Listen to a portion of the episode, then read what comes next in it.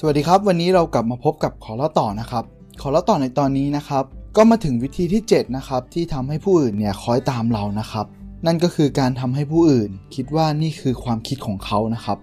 เราทุกคนนะครับก็ต่างรู้สึกภาคภูมิใจในตัวเองกันทั้งนั้นแหละครับ เมื่อเราเนี่ยได้คิดค้นอะไรด้วยตัวเราเองนะครับ บางคนเนี่ยก็ภูมิใจกับสูตรอาหารของตัวเอง เครื่องดื่ม สูตรการขาย หรือว่าสูตรการคำนวณอะไรอีกมากมายเนี่ยแหละครับ ว่าเราเนี่ยเป็นคนที่เฉลียวฉลาด แต่มันจะดีแค่ไหนกันครับ ถ้าคุณทำให้เขารู้สึกว่าความคิดนี้เนี่ยเป็นความคิดของเขา เราทุกคนนะครับอาจไม่ได้คิดว่าสิ่งที่เราคิดเนี่ยมันคือไอเดียเก่านะครับที่ใครต่อใครเนี่ยเขาคิดกันมาแล้วทั้งนั้นนะครับเพียงแต่ว่าเรานะครับเอาไอเดียเก่าเหล่านี้แหละครับ มาเชื่อมโยงกับไอเดียของเรา มันก็เลยเกิดไอเดียใหม่ขึ้นมา หรือว่าเราเรียกว่าความคิดสร้างสรรค์นั่นเองครับ ที่เรามักจะภูมิใจว่า อันนี้แหละคือความคิดของเรา ดังนั้นนะครับ การที่เราเนี่ยทำให้อีกฝ่ายหนึ่งนะครับ เป็นผู้คิด พิจารณา หรือไต่ตองด้วยตัวเขาเองนะครับ สิ่งเหล่านี้แหละครับ มันก็จะก่อให้เกิดการตัดสินใจด้วยความชาญฉลาดของตัวเขาเองนะครับ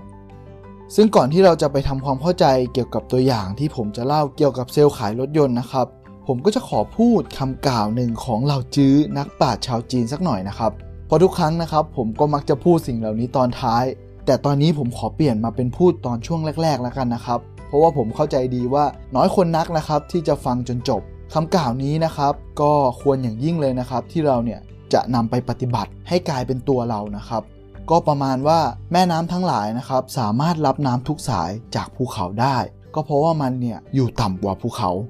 ดังนั้นนะครับ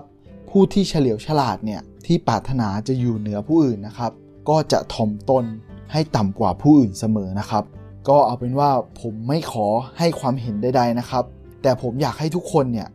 ลองกลับไปพิจารณาคำกล่าวนี้ด้วยตัวของตัวเองนะครับ เพราะคำกล่าวเมื่อสักครู่นะครับ มันมีคีย์สำคัญอยู่คีย์หนึ่งนะครับ ก็คือคำว่าถ่อมตนนั่นเองครับ ก็เอาเป็นว่าผมกลับมาพูดถึงตัวอย่างของเซลล์ขายรถยนต์กันดีกว่าครับ ลูกศิษย์ของคุณเดลเคนเนกี้คนหนึ่งเนี่ย เขาต้องการให้กำลังใจลูกน้องเขาที่เป็นเซลล์ขายรถเนี่ยนะครับ โดยเขานะครับก็เขียนขึ้นกระดานดำตัวใหญ่ๆเลยนะครับว่าใครมีความคิดเห็นอย่างไร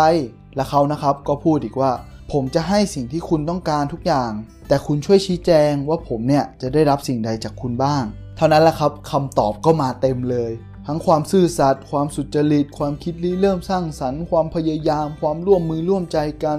ความขยันขันแข็ง ซึ่งหลังจากที่เขาประชุมเสร็จนะครับ ทุกคนเนี่ยก็ตื่นตัวกัน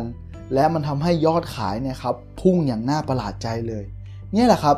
คือการทำความเข้าใจซึ่งกันและกัน แล้วต่างฝ่ายนะครับก็จะวินวินด้วยกันทั้งนั้น ไม่มีใครหรอกครับที่อยากซื้อของด้วยความจำใจซื้อ หรือแม้กระทั่งการถูกสั่งให้ทำนู่นทำนี่นะครับ โดยที่เราเนี่ยไม่ได้สนใจหรือว่าไม่ได้สมัครใจนะครับ แต่เราจะสบายใจกว่าไหมครับ เมื่อเราเนี่ยได้ทำงานตามความคิดของเรา หรือ ได้ทำตามไอเดียของเรานะครับ ซึ่งแน่นอนครับมันจะออกมาดีกว่าเสมอ เราทุกคนนะครับก็ต่างชอบคำพูดที่ว่า คุณต้องการอะไร คุณคิดเช่นใด คือเป็นคำถามในเชิงเหมือนว่า ขอคำปรึกษาเราครับ เพราะเราทุกคนนะครับก็ไม่ได้ต้องการคำพูดที่บอกบอกว่า คุณต้องทำอย่างนั้นนะ คุณต้องทำอย่างนี้ คือมันเป็นประโยคคำสั่งครับ มันไม่ได้เป็นประโยคที่ต้องการ ก็ขอสรุปเลยนะครับว่า ถ้าเรานะครับต้องการให้ผู้อื่นคอยตามเรานะครับ